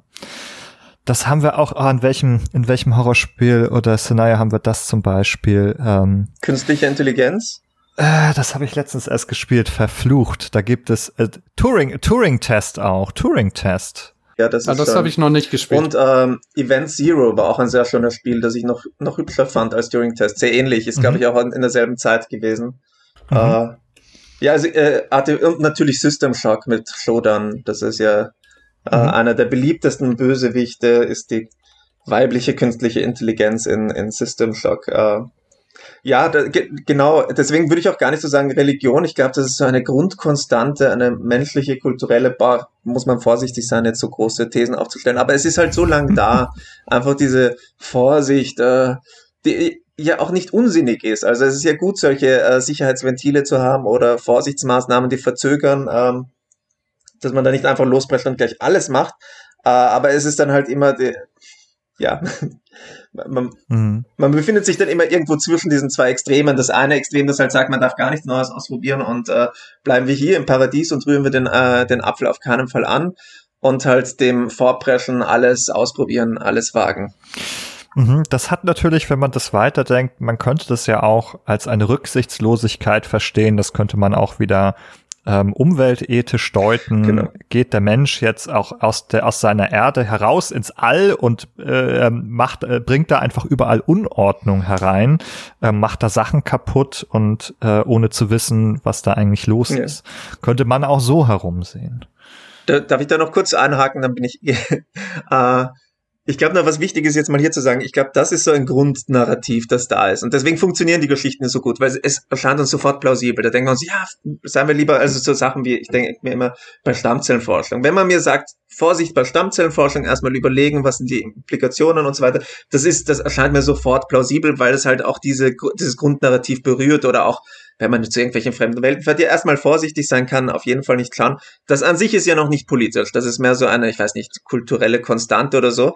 Aber wenn dieses Narrativ dann auf konkretere Sachen umgelegt wird, wie eben Stammzellenforschung oder Kernphysik oder halt äh, überhaupt das äh, künstliche Intelligenz, dann wird das politisch, weil dann wird es plötzlich, dann hat es einen äh, einen Konnex zu unserer Alltagswelt und tatsächlich zu politischen Entscheidungen, weil äh, gut, wir haben jetzt noch keine künstlichen Intelligenzen äh, so hoch, hoch ausgereifte, aber es ist jetzt schon mal dieser Grunddiskurs äh, da, der schon in einer sehr breiten Bevölkerung verankert ist, dass man vorsichtig sein muss, obwohl die meisten Menschen so wie ich vermutlich überhaupt keine Ahnung von künstlicher Intelligenz und dem Funktionieren haben. Also ich weiß nicht, wie plausibel es ist, dass die dann alle, so wie in unseren äh, Romanen seit einem, über einem Jahrhundert, also seit dem, den, den Robotern, äh, die Tendenz haben, äh, sich gegen den Menschen zu richten, ob das überhaupt möglich ist, äh, basierend auf äh, Algorithmen. Und äh, das, das Lustige ist, dass dann ja eigentlich dadurch, aber jetzt komme ich sonst zu sehr jetzt weiter, aber sehr oft merkt man halt auch, dass da eigentlich ganz andere Sachen auch ausverhandelt werden. Also wenn es um die Angst davor den Ro Roboterrevolten geht, dass das weniger ein begründetes, wir haben uns jetzt das mathematisch, informatisch angeschaut, sondern dass das eigentlich dann eher so Grundängste der, der, ähm, der Kapitaleigner sind, dass sich äh, die, die äh, Arbeitsmittel gegen sie richten. Also äh, ja. Mhm. Ja, das ist, ist eigentlich der Roboteraufstand, eigentlich die Angst vor dem Arbeiteraufstand. Genau, von Sklaven oder später halt von den Arbeiterinnen. Das ist diese Angst, dass mhm. die sich gegen die Meister richten könnten. Mhm. Mhm. Absolut. Wir haben jetzt schon so viele interessante Beispiele äh, miteinander besprochen. Ich würde gerne versuchen, die nochmal ein bisschen zu sortieren. Die erste Frage, die ich dafür habe, ist äh, nämlich, Gibt es da eigentlich EntwicklerInnen oder Studios, die sich zu ihren politischen Messages in ihrem Horrorspiel bekennen. Also wir kennen das ja jetzt von Ubisoft zum Beispiel, die machen seltene Horrorspiele, aber da hatten wir bei The Division zum Beispiel von den EntwicklerInnen so eine starke Abwehr dagegen, dass da nun gar keine äh, Message drinsteckt. Da ja, hätte man sich lustig. überhaupt nichts bei gedacht, genau. Gibt es denn auch das Gegenteil jetzt vielleicht hier? Kennt ihr Beispiele, wo man sagen kann, ja, da hat sich auch jemand äh, geäußert, auch gesagt, ja, natürlich, ähm, ich habe mir Folgendes dabei gedacht. Oder wenn es das nicht gibt, ähm, gibt es zumindest Beispiele, wo das so offensichtlich ist, äh, dass man sich da, also dass das auch gar nicht versteckt ist.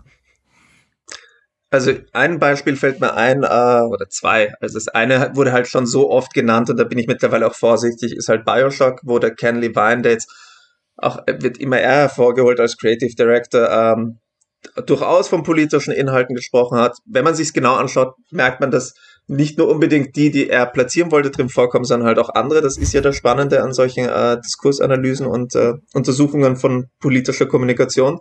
Also das wird so oft genannt und ist ich glaube, der hat es auch so ein bisschen salonfähig gemacht, überhaupt, dass man bei Spielen mit so großen Budgets überhaupt mal von Politik reden kann. Ähm, aber so wie du es ansprichst, sonst war ja bis jetzt die Regel, dass Publisher vor allem gesagt haben, nein, da ist gar nichts dabei und das nicht politisch. Äh, da, können wir wahrscheinlich nicht zu näher drauf eingehen. Ähm, also holen wir lieber ein Positivbeispiel ran, die ähm, Spiele von, und jetzt muss ich nachschauen, ähm, also ich denke zuallererst an Detention, so ein kleines Horrorspiel aus äh, Taiwan, wo mhm. es um die ähm, Vergangenheit des Landes geht und vor allem die äh, Diktaturerfahrung, die sogenannte weiße Terror und das äh, Kuomintang-Regime, also das ich mache jetzt keine Geschichtsstunde. Das Lustige ist auch, ich kannte mich da überhaupt nicht aus und in dem Fall habe ich erst über das Spiel mich wirklich in diese Geschichte eingelesen. Also das ist im Grunde genommen fast ein historisches Spiel, äh, das das aber sehr stark übersetzt in eine ähm, in ein, in ein Horrorszenario mit auch mythischen chinesischen äh, Aspekten äh, und erzählt aber die Erfahrung des Landes äh, mit einer mehrjährigen oder jahrzehntelangen Diktatur und Unterdrückung der Meinungsfreiheit. Also es geht um Meinungsfreiheit in diesem Spiel. Und das haben die Entwickler auch äh, so kommuniziert. Arno, fällt dir noch was ein? Ich, ich kann da auch noch mal kurz durchschauen. Es gibt's hier schon und es werden das, das Schöne ist, es werden ja mehr. Und weil du Ubisoft gesagt hast, dieses Jahr hat hier Ubisoft erstmals offiziell erklärt, auch bei einem Spiel, ich glaube beim jüngsten Far Cry. Far Cry Far 6. Cry 6, genau. Ja, das ist politisch. Mit einem beim, offenen Brief. Beim fünften, beim fünften wollte man es noch von sich weisen, aber ja. in der Zwischenzeit hat man gelernt, dass man nicht davonkommt mit dieser Aussage. Ja, was heißt auch nicht davonkommen? Es ist auch, glaube ich, sogar ein Marketingfaktor ja, zu sagen, äh, ich bin, ich bin unpolitisch oder ich bin politisch. Also ähm, gerade, also die Wolfenstein-Reihe, die ist ja jetzt kein Horror, aber da wurde das ja auch in extenso auch in den äh, in Marketing so betrieben, dass wir dass gesagt wurde, unser Spiel ist politisch und äh, das wurde dann immer in ja, äh, konterkariert äh, gesetzt zu, zur damaligen aufkommenden Trump-Legislatur und äh, verkauft sich dann eben in gewissen Kreisen gut und in den anderen wahrscheinlich dann weniger. Also das ist dann halt das Kalkül, das man hatte, dass, dass die Mehrheitsgesellschaft in dem Fall das gutiert und auch kauft. Ja, und ich glaube, wir merken da, oder wir sind gerade Zeuginnen eines Bundles, also von dem alten Paradigma, man darf über Politik nicht reden, weil das äh, das äh, befleckte Spielerlebnis und verunreint ist, dass man jetzt auch sagen kann, ja, politische Inhalte sind normaler Bestandteil unserer Alltagskultur und Populärkultur und äh, wir können offen darüber reden. Mhm. Ja, es ist eigentlich etwas, wo wir, so wie wir drüber gesprochen haben, wir eigentlich gar nicht vermeiden können eigentlich, denn unsere Weltanschauung fließt irgendwie ein in unsere Kreativerzeugnisse, sind nicht losgelöst von dem Kontext und den Menschen ähm, in und durch die sie entstehen. Aber jetzt ist man aktuell auch zunehmend bereit, das irgendwie so zu kommunizieren und auch offen anzunehmen. Ja. Dennoch gibt es ja viele Spiele, wo jetzt vielleicht jemand sagen würde, nö, habe ich mir nichts bei gedacht oder pff, weiß ich, wüsste ich jetzt auch nicht, kann ja sein, dass da irgendwas drin steckt. Ähm, wie ist es denn mit Spielen, wo jetzt niemand äh, Botschaften für sich in Anspruch nimmt? Ähm, fallen euch da Beispiele an, wo ihr sagt, das, also das hat jetzt zwar niemand äh, ist da mit dem Holzhammer gekommen und hat gesagt, äh, yo, so, so habe ich das gemeint oder ich wollte diese und jene Werte da kommunizieren. Aber wo sind denn interessante Spiele für euch, wo ihr sagt, ah, da steckt so deutlich etwas drin?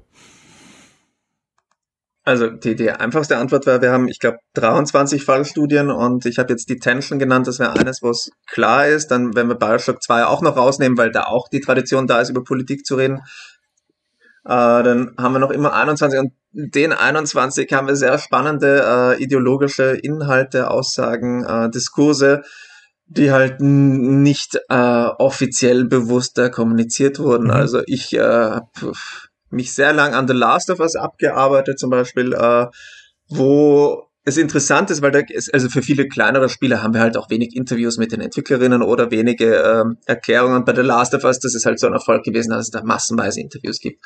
Dann liest man nach, dass sie sich halt, äh, ich weiß nicht, irgendwelche Naturfilme angeschaut haben und deswegen auf die äh, den Cordyceps-Pilz bei den Ameisen kamen oder dass sie ich glaube, äh, irgendeinen Dokumentarfilm haben sie gesehen, der sich die Welt vorstellt nach der menschlichen Zivilisation. Also halt, wie würde unsere Welt aussehen, wenn der Mensch von einem Tag auf den anderen aufhören würde zu existieren?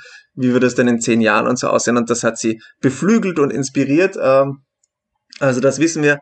Aber alles, was halt so in Richtung tatsächlich Ideologie hingeht, und da haben wir ja massenweise in The Last of Us, das wird, wurde nicht in diesen Interviews besprochen, weil es ist ja schon, ähm, das darf man jetzt nicht missverstehen. Ich finde, das, das Spiel selbst hat mich sehr begeistert damals. Ähm, wenn ich politische Inhalte da kritisch sehe, aber es erzählt halt eine sehr distinkte Welt und äh, ich glaube, du hast ja das Homo homini, homini lupus schon genannt. Äh, es ist ja schon, es ist eine, eine Ideologie dahinter, die halt sagt, ähm, der Naturzustand des Menschen ist eigentlich, sich gegenseitig zu bekriegen. Also da, das ist dann immer so eine Art Reader's Digest Version von, von uh, Thomas Hobbes, Leviathan, Leviathan sorry, ähm, wobei er immer zu anderen Schlüssen kommt, aber so dieser Grundgedanke, also der Naturzustand ist, wir bekriegen uns alle. Und wenn wir es uns mal anschauen in den Last of Us, es gibt ja schon Zusammenarbeit, also es gibt äh, ähm, äh, eben diese Vater-Tochter-Beziehung und dann kommen hin und wieder auch noch andere mit. Also der Bruder vom Protagonisten kommt dann auch so vor. Also ein paar so positive Kleingemeinschaften funktionieren, aber sonst begegnen sie, äh, sobald sie irgendeiner anderen Gruppe begegnen, ist die hochgradig gefährlich. Also entweder sind diese Plünderer in, in äh, ich weiß jetzt gar nicht mehr in welchem Ort, in Pittsburgh oder egal, ähm, die, äh, die überhaupt alle Menschen, die durch ihre Straßen kommen, umbringen und ausrauben. Äh, oder sie kommen dann nachher noch, noch viel bizarrer zu dieser Kannibalenkommune äh, im Winter dann. Also es erzählt eine Geschichte von jedem, also das, da haben wir sozusagen das, ein, ein Reboot der Menschheit durch die Zombies. Und was man dann sieht, ist, dass eigentlich fast alle Gesellschaftsformen, die dann neu entstehen, sind nicht ein Versuch, zusammenzuarbeiten, zusammenzuhelfen, gemeinsam gegen die äh, Infizierten sich zu schützen, sondern zuerst einmal eine Form von Ausbeutung und äh, protofaschistische Regime, die sich da äh, durchsetzen. Und das ist halt eine sehr kulturpessimistische Sicht äh, und ich finde das an sich jetzt auch gar nicht verwerflich, weil das ist halt auch eine, eine Kulturform, das einmal durchzuexistieren.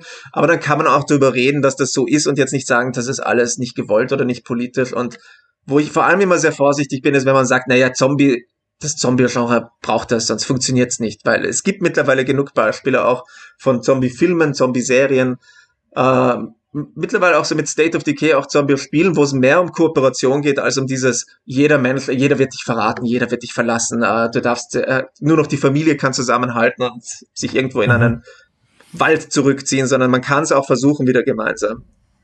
Ja, das war ja auch sehr stark in der Walking Dead Erzählung zumindest in den ersten Staffeln der Serie, wo es eigentlich immer irgendwie dann Verräter gab oder irgendwie eine Menschengruppierung hat gegen die andere gearbeitet und ähnliches. Und ähm, ich habe das nur genannt, das wissen die Hörenden da draußen nicht. Äh, bevor wir den Podcast gestartet haben, habe ich es mir gewünscht. Homo homini lupus, also der Wolf ist ein, äh Quatsch, der Mensch ist ein Wolf für den Menschen. Hm. Also dieses ne, ein pessimistisches Menschenbild auch, ne, dass man eigentlich im Grunde sei der Mensch also irgendwie schlecht und würde dann, wenn er ungezähmt bleibt, immer wieder in so einen ähm, Naturzustand des Animalischen zurückfallen, indem man nur an sich selber denkt und sich gegenseitig zerfleischen würde, sozusagen. Und ich würde nur einmal ähm, bevor ich das Wort zurückgebe an euch, ähm, einen Literaturhinweis geben, den ich äh, persönlich sehr spannend äh, fand. Und das ist äh, das ähm, Buch äh, Humankind von äh, Rutger Brechmann, ähm, Niederländer. Und der hat sehr schön dieses Menschenbild mhm. aufgerollt mhm. und auch demonstriert an vielen, vielen Beispielen auch, also an realen Beispielen, dass tatsächlich im, im, äh, bei tatsächlichen Katastrophen die Menschen überwiegend kooperativ sind und miteinander zusammenarbeiten, um die Katastrophen abzuwenden. Und dass also dieser vermutete oder tradierte Zustand des Wolfes eher die Ausnahme darstellt, wenn man empirisch tatsächlich drauf schaut. Ja, danke dafür. Das ist, das ist nämlich wirklich etwas, was mich gewurmt hat. Und äh, ich meine, bei aller Vorsicht, also wir befinden uns jetzt hier im, im Bereich der, der wissenschaftlichen Hypothesen, aber wenn man das so langfristig beobachtet, was ja auch ein bisschen unser Ziel war oder äh, über ein größeres Sample verteilt, dann merkt man halt schon, dass da auch bei Computerspielen sehr gerne das Individuum zur alleinigen Instanz äh, der fast fetischisiert wird. Also es ist ja auch bei The Last of Us, alle Menschen sind schlecht, nur halt die Protagonist nicht. Ist jetzt auch nicht ganz so schwarz-weiß in einem Spiel, weil es ist schon recht intelligent, es gibt da Schattierungen und der Joel ist auch äh, schwierig, aber trotzdem ist es grundsätzlich so, dass selbst wenn die Welt rundherum schlecht ist, das Individuum, ähm, auf das kannst du dich verlassen und das ist halt das ist in sehr starke Resonanz halt mit äh, neoliberalen Ideologien, die halt sehr kritisch sind, was alles gesellschaftliche Strukturen angeht. Also nicht nur Steuern, sondern überhaupt, was darf der Staat oder die Gemeinschaft relativ wenig, sondern relativ viel Macht dem Individuum geben. Ähm, zuletzt ist es auch das, immer wenn wir diesen Fetisch des Individuums haben, der auch der Held, manchmal die Heldin, die alleine die Welt rettet. Auch das ist diese Geschichte und insofern finde ich ja spannend jetzt zu beobachten, dass immer mehr Spiele entstehen, die halt weg davon gehen, die zeigen, dass es nicht jedes Computerspiel braucht, diese Super Agency des, des Superhelden, der Superheldin, sondern es kann auch viel mehr um Kooperation gehen, um Zusammenhalt äh, und solche Geschichten. Ich glaube, es ist halt auch ein bisschen, also brutal gesagt, faul, ähm, dass immer das Subjekt, das alleinige Subjekt im Vordergrund mhm. steht. Also auf der Games-Seite, weil es sich vielleicht auch einfacher programmieren lässt. Also man hat nur eine Figur, über die man nachdenken muss und wie die mit der Welt interagiert, anstatt zwei oder drei oder mehr, äh, die wiederum ja selber ein Verhältnis zur Welt bedürfen oder haben müssen und äh, was den Horror angeht, ist es, glaube ich, auch leichter zu schreiben, äh, weil im Horror eben, das habe ich ja auch schon gesagt, die Emotion Horror im Vordergrund steht und die intersubjektiv zu vermitteln könnte, ist zumindest komplizierter, als zu sagen, ich äh, als ich als einzelner Charakter habe in der und der Situation die und die Ängste auszustehen. Hm. Also ich glaube, es ist so eine gewisse Bequemlichkeit, die sich da breit tut. Das äh, Narrativ besteht schon so, das können wir gut umsetzen. Äh, brauchen wir uns schon über den Rest keine Sorgen zu machen. Ja, also ich glaube, den, den Punkt kann man dann noch mal äh, nochmal betonen, dass äh, also bei Spielen, die solche Botschaften kommunizieren, ist es tatsächlich, glaube ich, sehr selten so, dass die Entwicklerinnen sich dahingesetzt haben und gesagt haben, diese Geschichte wollen wir unbedingt erzählen, sondern oft ist es halt einfach, sie wollten eine Geschichte erzählen, haben sich auf ein paar Punkte fokussiert und der Rest wurde ausgefüllt mit dem, was man schon kennt. Und das ist dann halt per se oder per Definition konservativ, weil es ist das Weltbild, wie es bereits verbreitet ist, wird einfach noch einmal reproduziert. Ähm, das heißt aber in keinster Weise, dass das dann weniger politisch ist. Mhm. Ja, da fällt es einem dann häufig so wenig auf, ja, also es immer gesagt wird, ah, da ist ja gar keine Aussage drin, ne? Also wenn es nur oder ganz nah so abbildet, ähm, wie ist es äh, aktuell, was ist der Status quo, dann nimmt man nicht wahr. Das ist hm. mein Eindruck dass das, dass das eine Wertehaltung ist, weil dieser Wert ist quasi durch seine Normalisierung so auf Null gesetzt. Der ist selbstverständlich. Äh, und dann merke ich gar nicht mehr, ähm, dass das ein Wert ist. Das erkenne ich immer daran, äh, an, an dem Thema ähm, der Gender-Repräsentation in Games, äh, wenn man dann sagt, ja, jetzt äh, werden da mal mehr weibliche Hauptfiguren äh, in Spielen dargestellt immer, oh, jetzt wird einem hier die Frau aufgedrückt, auf einmal wird es unbequem. Da wird es dann sichtbar irgendwie, nee, ach, das ist ja so viel geworden, das wollen wir nicht. Das ist ja politisch jetzt, das ist ja eine politische Agenda, dass man jetzt immer nur Frauen darstellen möchte. Aber andersherum fällt es einem nicht auf, scheinbar dass äh, es ja auch genauso eine Wertehaltung war, wenn man eben vorher hauptsächlich männliche Figuren dargestellt hat. Ja, aber das fliegt dann unterm Radar. Das ist so wie der Ideologievorwurf, der gerade derzeit ja auch in der Politik gerne mal getätigt wird. Also, dass Politik per se ja Ideologie geleitet ist, das kommt irgendwie den wenigsten da offenbar in den Sinn oder es wird halt bewusst ausgeklammert.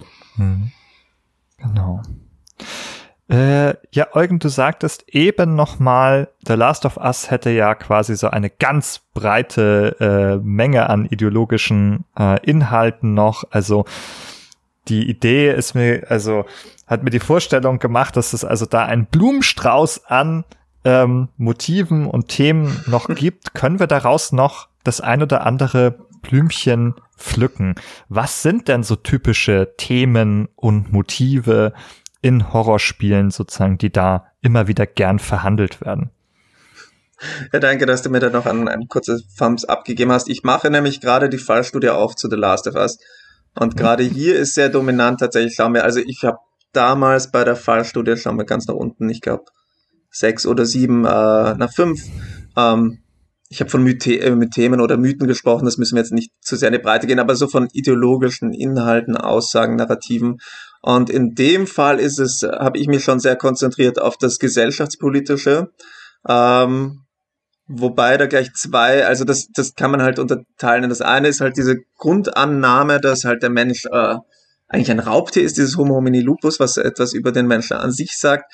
Dann das nächste ist auch äh, eben dieses, das eine Narrativ, das ich am Anfang vorgestellt habe, dass einfach unsere Strukturen sofort überwältigt sind von externen Bedrohungen und uns keiner Schutz bieten. Also was ja ihnen auch ein bisschen immer äh, das Vertrauen entzieht. Also dann gibt es weniger Grund in die Demokratie und ins Zusammenleben zu vertrauen, was durchaus lang, äh, langfristige Auswirkungen haben kann. Aber es ist dann auch, ähm, was jetzt am Rand ein bisschen vorkam, äh, drinnen auch noch viel basaler, so eine Gegenüberstellung von der kleinen, gesunden Gemeinschaft, die auch dann oft die Familiengemeinschaft ist, weil also es gibt ja die eine nette, ich weiß jetzt nicht mehr den Namen, es gibt so eine sympathisches, äh, äh, sympathische Gemeinschaft von Menschen, die sich da in diesem, ich glaube, äh, ähm, beim, beim Wasserkraftwerk da äh, verschanzt haben. Und das ist der Bruder vom Joel mit seiner neuen, äh, mit seiner Freundin, die glaube ich die Anführerin ist und die noch dazu schwanger ist, also da wird die Familie wirklich groß geschrieben, äh, das ist dann äh, die, der, der, der, sozusagen die gesunde Gemeinschaft und alle anderen sind die ungesunden. Ähm, sobald es größer wird, ist es dann einfach, weil was haben wir für größere Gemeinschaftsformen? Wir haben da den, ja, zum einen die Militärdiktatur in, ich glaube, äh, Boston. Das ist einfach faschistisch. Das ist die, die machen ja auch äh, Exekutieren auf offener Straße. Und die anderen, die man anfangs sympathisch findet, die äh, die Rebellen, die äh, Fireflies, glaube ich, heißen sie, die werden ja im, im Nachhinein oder gerade am Ende auch als sehr unethisch dargestellt, weil sie eben bereit sind, ein junges Mädchen für das größere Gut zu opfern. Und das wird aber schon sehr stark geframed als etwas Negatives, als auch, dass sie bereit sind, über Leichen zu gehen. Und nur die Familie würde das eben nicht.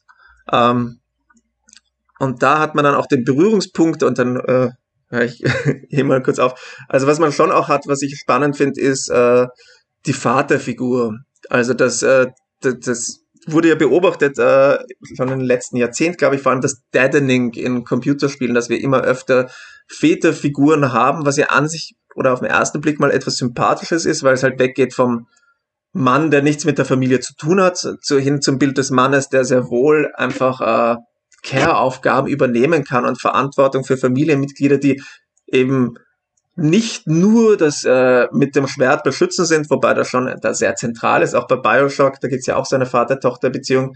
Ähm, aber es ist auch, es, also es ist gerade in der Last of Us gibt's ja auch diese zwischenmenschliche Beziehung zwischen äh, Joel und äh, Gott, warum habe ich ihren Namen vergessen, Ellie, ähm, die da gezeigt wird. Aber das Problem, das in Bioshock sieht man es noch stärker, bei The Last of Us hat man es auch, dass Hand in Hand mit dieser positiven Darstellung des Vaters geht fast immer eine negative Darstellung der Mutter. Also in ähm, The Last of Us ist es ja vor allem ihre Ziehmutter, die die Anführerin der, äh, der Fireflies ist, die bereit ist, ihre Ziehtochter zu opfern.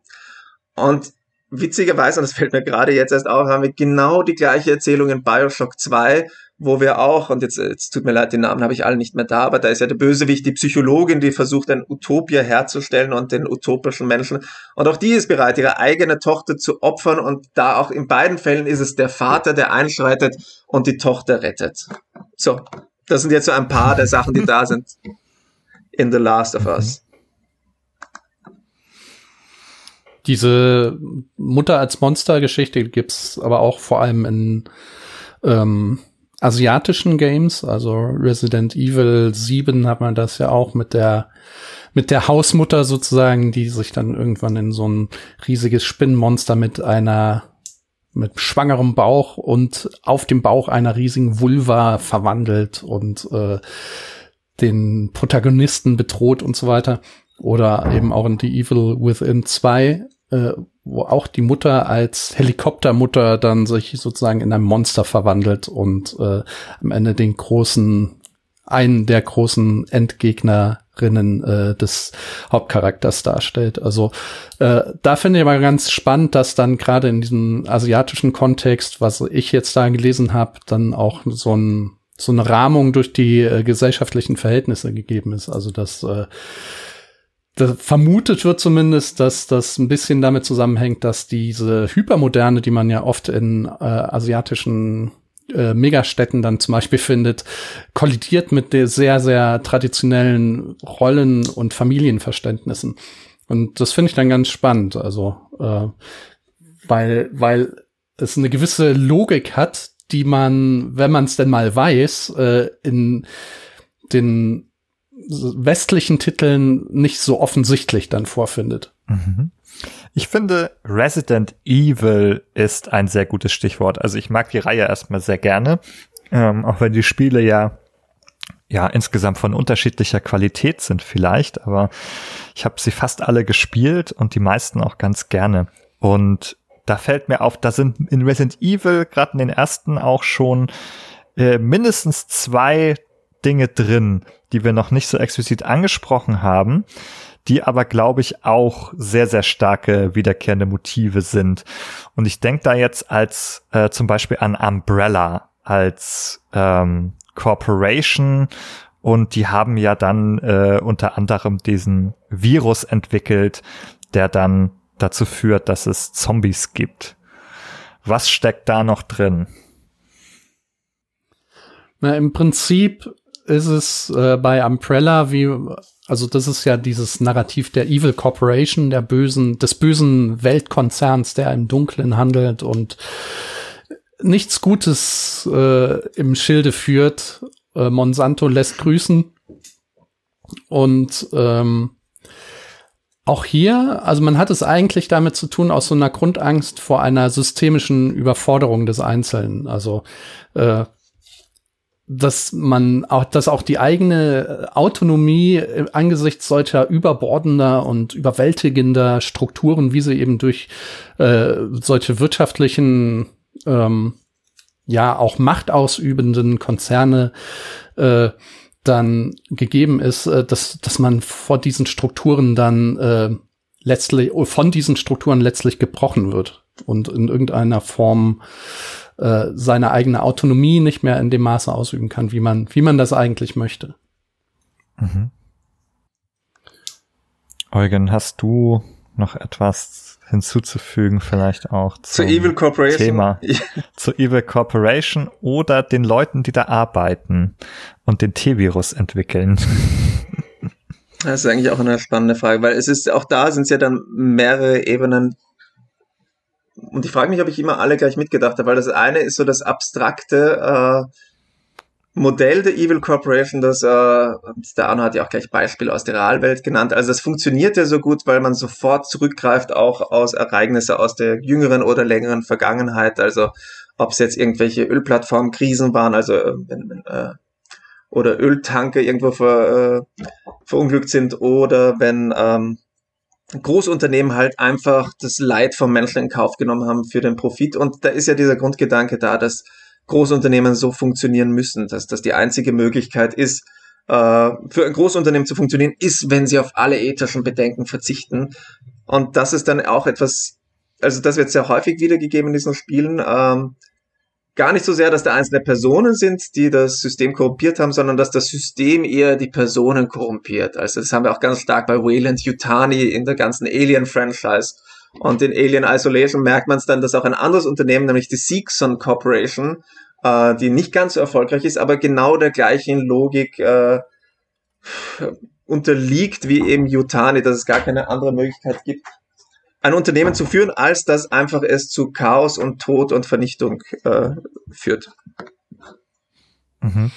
Ich glaube, was auch spannend dabei ist, wenn man über Evil Corporations, aber auch über Mad Science, also auch als System, nicht der verrückte Wissenschaftler als Einzelner nachdenkt, ist, dass äh, in Spielen ganz oft die Opfer dieser ähm, dieser Korrumpierung des eigentlich gesunden Gesellschaftssystems, also das, was auch immer man darunter verstehen mag, ist ja auch so eine Idealvorstellung, äh, dass die die Opfer eigentlich sehr, sehr oft gar nicht äh, thematisiert werden, sondern tatsächlich es nur um diese den Widerstreit vom Individuum, das man spielt, äh, gegen das System handelt. Also ich muss gerade an Outlast denken, wenn dann die Insassen dieser Horrorpsychiatrie, die ja eigentlich Opfer des Systems auch sind, dann eben auch als das äh, personifizierte Böse dann zum Beispiel dargestellt werden. Das ist ja nur ein Beispiel.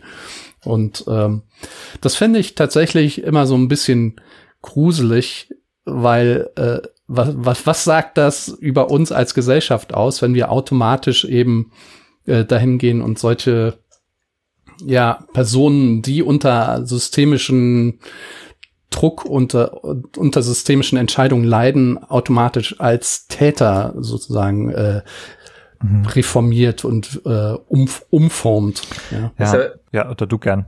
Nein, mir ist nur ein, ein Gedanke gerade gekommen, was ich auch sehr spannend finde, ist, dass wie selten überhaupt, also sehr oft wird dargestellt, dass das Monster oder die Bedrohung irgendwie äh, ungewollt zu dem geworden ist oder auch unverschuldet. Also bei Zombies haben wir das Gleiche. Und aber ganz, ganz selten haben wir irgendwie als äh, Narrativ den Versuch, sie zu rehabilitieren, also Zombies äh, wieder zu heilen oder zumindest irgendwie nicht nur als das Monster darzustellen, äh, weil gerade Zombies sich dafür anbieten, wenn das Familienmitglieder oder sowas sind.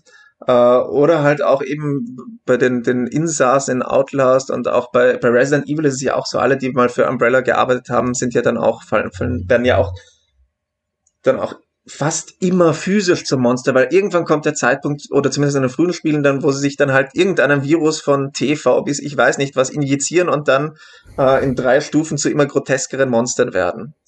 Zu deinem Zombie-Beispiel fällt mir nur eben diese Serie In the Flash ein. Ich weiß nicht, ob ihr die kennt. Das ist so eine, ich glaube, eine BBC-Serie oder sowas.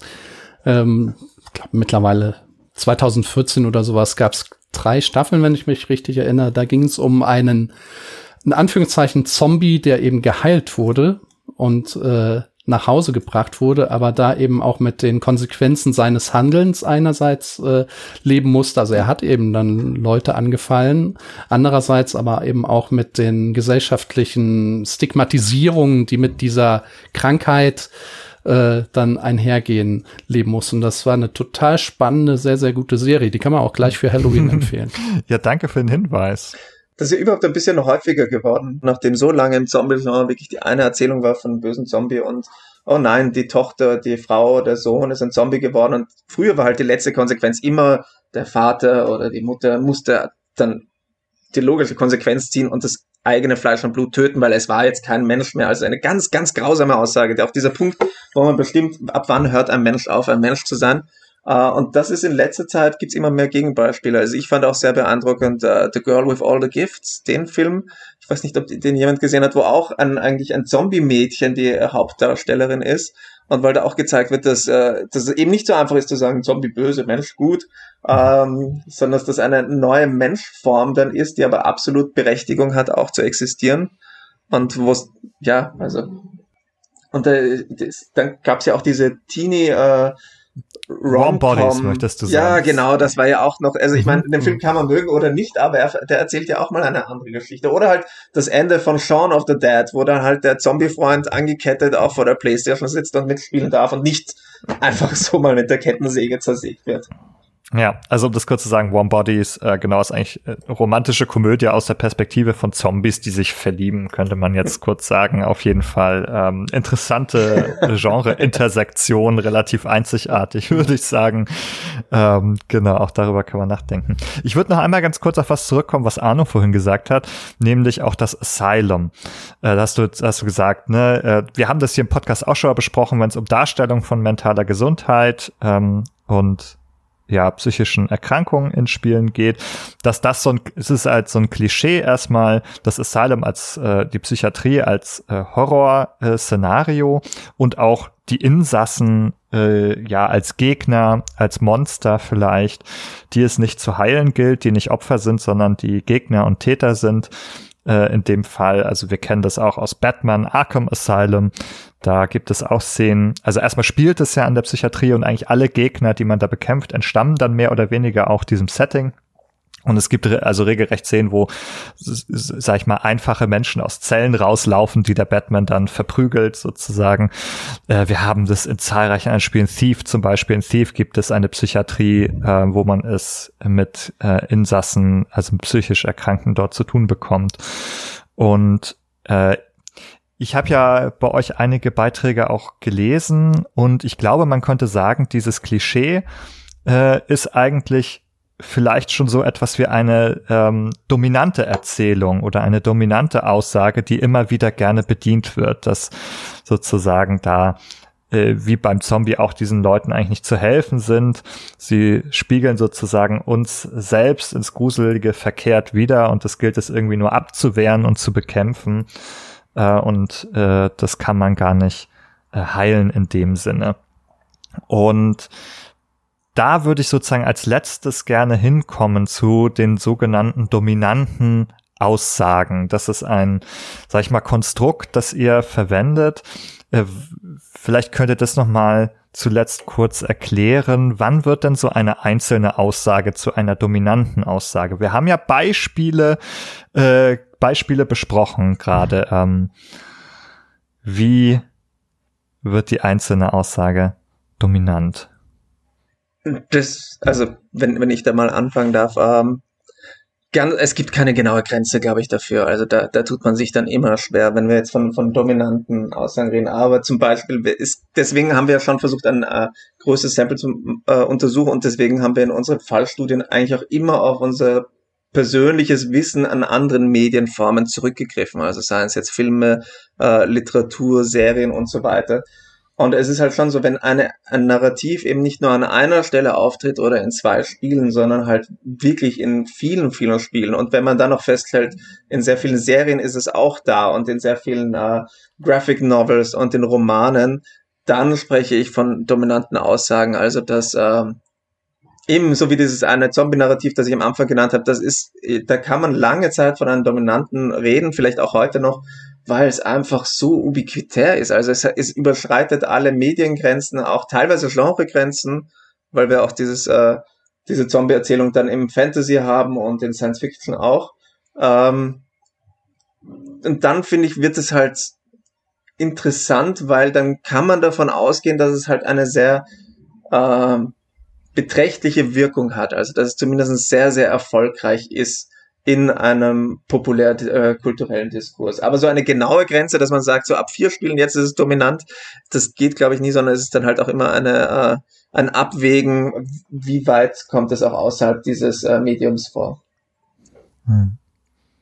Ich glaube, man kann auch ergänzend dazu sagen, was Eugen gesagt hat, ähm, dass, ich sag mal, je selbstverständlicher, also wortwörtlich mhm. von aus sich selbst heraus verständlich äh, so ein Narrativ ist und äh, je weniger Fragen man auch an ein bestimmtes Setting oder eine bestimmte ähm, ja an eine bestimmte Darstellung einer Situation hat, äh, des, desto bekannter ist sie auch. Also das heißt nicht, dass die, dass es diese Fragen nicht gibt dazu, sondern dass sie einfach nur nicht mehr gestellt werden.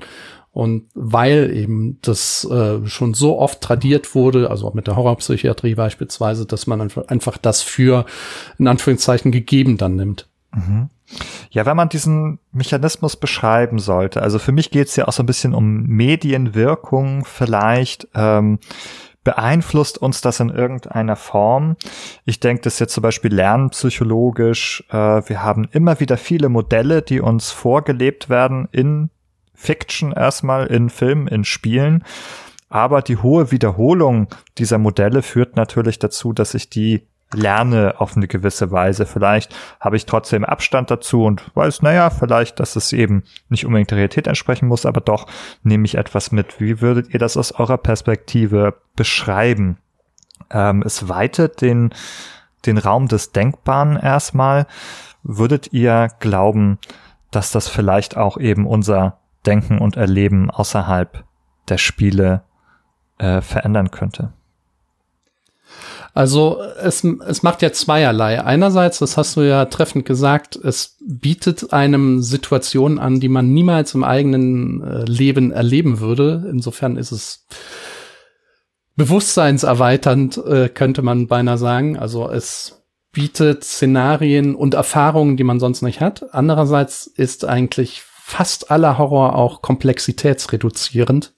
Also wir leben in ja in einer unfassbar komplexen Welt und wir brauchen ja auch auch äh, Trajektori Trajektorien oder oder Linien anhand derer wir uns äh, orientieren können und da bieten eben solche Reduktionen von Komplexität einfach einen einfachen Weg Welt zu verstehen.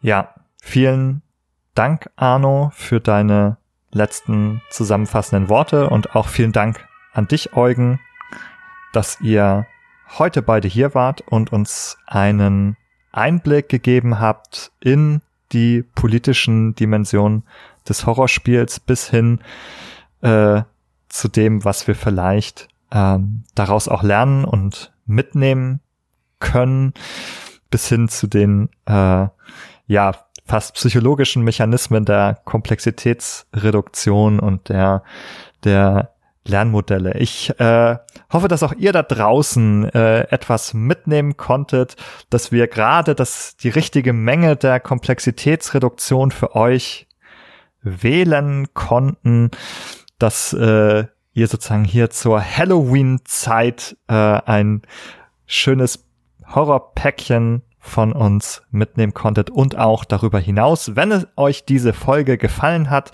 dann gibt es aus dem letzten Jahr auch noch eine Horrorfolge zum Thema Survival Horror mit Katja Aller. Hört auch in diese sehr, sehr gern rein. Und wenn euch im Allgemeinen gefällt, was wir bei Behind the Screens machen, dann könnt ihr uns unterstützen, indem ihr auf Steady geht da die ein, ein Abo auswählt und uns ein paar Münzen äh, in die Slot Machine einwerft. Wir werfen auf der anderen Seite immer wieder neue Podcasts und Beiträge für euch heraus. Die könnt ihr auch bei iTunes finden oder bei Spotify. Hinterlasst uns dort gerne eine positive Bewertung. Äh, die hilft uns auf jeden Fall immer sehr auf diesen Plattformen sichtbar zu bleiben. Und ansonsten wünsche ich euch eine schöne Halloween- und Gruselzeit und sage bis zum nächsten Mal. Tschüss. Tschüss.